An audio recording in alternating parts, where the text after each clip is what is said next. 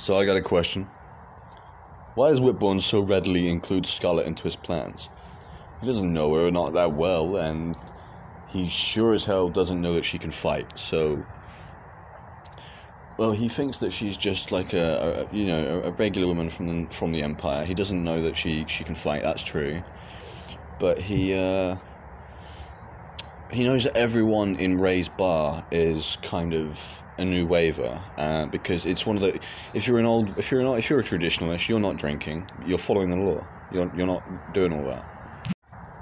So I uh, I wanted to talk about the music, Peggy Lee. Uh, I wanted to talk about Big Mama. I wanted to talk about um, the, the, the preview. Uh, I wanted to talk about all the the, the, the music that we we're getting uh, finally attached to this. You mean Bessie Smith? Yeah, Bessie Smith. well, um, it's it's public domain. It will never it will never be charged for. So I can kind of do that, and I, I'm I'm so glad that the, the, the labels of these uh, these companies, at least they seem to be. I don't know if that's actually right, but I'm pretty sure that they're they're quite willing to, to allow me to use the music. So uh, I wanted to thank those people. So let me get this straight. I'm I'm not getting paid. You're not getting paid. No, no, no, we're not getting paid. It's just literally we're creating a world, and if people want to do stuff with it later, once it's done, they they can.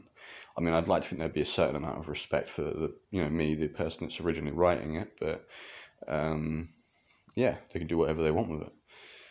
That is actually very cool. I like that.